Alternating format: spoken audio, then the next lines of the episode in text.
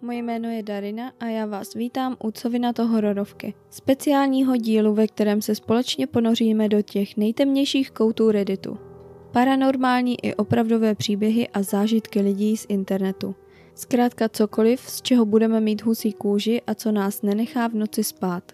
No a dnešní hororovka má název Poslala jsem sériového vraha do prdele. V roce 2006 jsem studovala na státní vysoké univerzitě v Arizoně. Žila jsem v přízemním apartmánu mimo školu v bloku u hlavní ulice ve Phoenixu s názvem Baseline.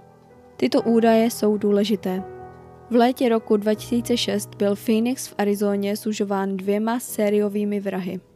Jeden byl phoenixský střelec, což byli nakonec dva kluci, kteří náhodně stříleli lidi, a druhý byl baseline vrah, který znásilňoval a vraždil svoje oběti. Mít dva sériové vrahy ve městě znamenalo, že byli všichni nervózní a všichni o tom mluvili. Bylo to všude ve zprávách i v těch největších v zemi. Takže se nacházíme na podzim roku 2006, kdy nám právě začal semestr. Možná jste to už slyšeli, ale ve Phoenixu je v srpnu dost horko. To znamenalo, že v mém bytě bylo hodně dusno a tak bych nepřetržitě měla otevřené okno, protože ranní vzduch je prostě fajn. Žaluzie poskytovaly vizuální kryt. Každopádně jedno ráno mě vzbudil zvláštní zvuk. Bylo to brzy při rozbřesku, asi kolem tři čtvrtě na pět. Slunce bylo jen sotva venku. Znělo to, jako by někdo lehce poklepal na okno. Ale zdá se to záměrné. V mém rozespalém stavu jsem si myslela, že by to mohl být pták nebo nějaké větve zvenčí. Ťuk, ťuk, ťuk. Ticho. Po asi minutě se klepání vrátilo a bylo naprosto účelné. Byla jsem si jistá, že to byl člověk, který dělal ten zvuk.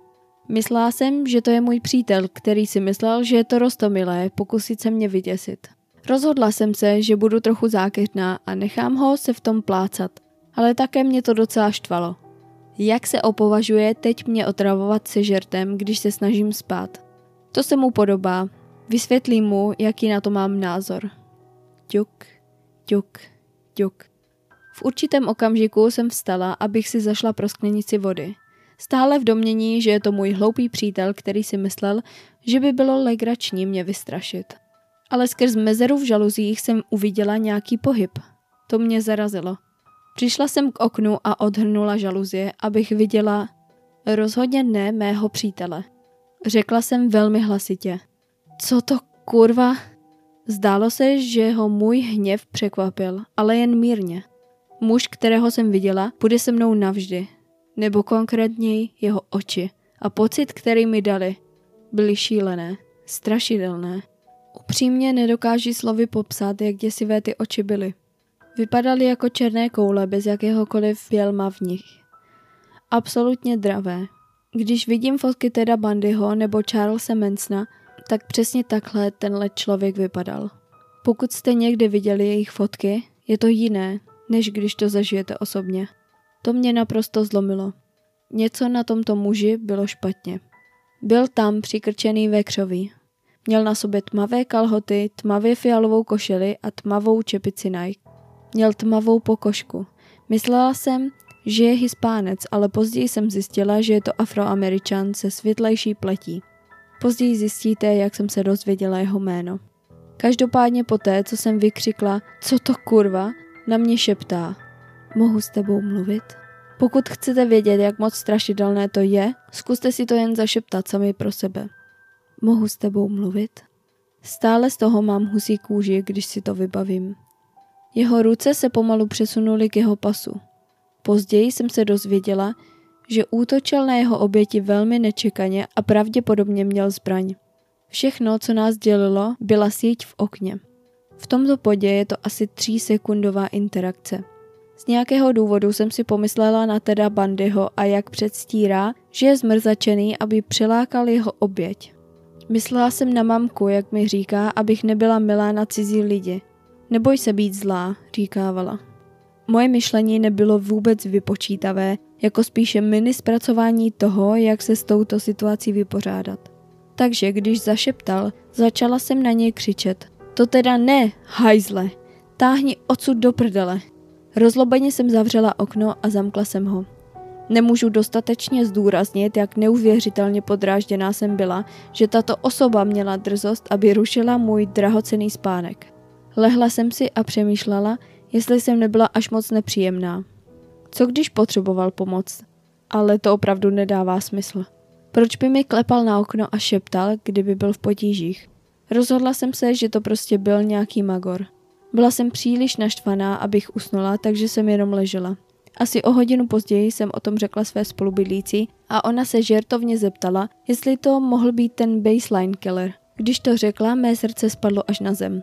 Jeho tvář vypadala přesně tak, jako na těch policejních náčrtcích, které byly všude na billboardech. Jediným problémem bylo, že na billboardech měl dredy a muž v mém okně neměl žádné dredy. Podle všeho byl skvělý v maskování a nosil paruky. Aktualizovat jeho podobiznu byl dobrý nápad, ale to je asi nenapadlo. Zavolala jsem na policii ve Phoenixu a detektiv mi řekl, že moje rozlobená reakce mě pravděpodobně zachránila. Nejspíš jsem vypadala jako příliš mnoho potíží a on se tak posunul dál. Jediným problémem bylo, že jsem si myslela, že vypadal jako hispánec a detektiv řekl, že mnoho svědků ho popsalo jako muže s černou barvou pletí. Myslela jsem, že by chtěli přijít na místo a najít si vzorky nebo video z kamer v budově nebo něco, ale už jsem od toho detektiva nikdy neslyšela. Moje rodiče to dost vyděsilo. Sehnali nám bojové nože, pepřový sprej a vyvěsili značky po okolí. Pak je tady ještě Edit. Někteří lidé se ptali, proč jsem si nekoupila zbraň. Nemůžu si vzpomenout, proč jsem to v té době neudělala, ale vzpomínám si, že jsem chtěla, když to táta navrhnul. Dozvěděli jsme se, že další sousedka si stěžovala na to samé. To stejné ráno. Nikdy jsem se nedozvěděla detaily, ale tento idiot zřejmě obcházel celý komplex a snažil se najít nějakou oběť. Hloupý majitel by nás nepustil z našeho pronájmu, takže jsme se přestěhovali do druhého patra přímo nad naší starou jednotku. Mimochodem, sousedé, kteří se přestěhovali do naší staré jednotky, byli hrozní.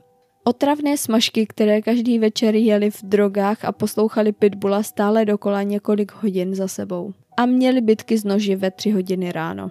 Byly časy, kdy jsem přemýšlela, jestli byli horší než skutečný sériový vrah, který přišel do mého okna. Takže tato jednotka byla nějakým způsobem prokletá. Aspoň myslím. Každopádně 4. září 2006 zatkli Marka Gudowa. Myslím, že detektiv se mi neozval zpátky, protože byly dny od jeho zatčení.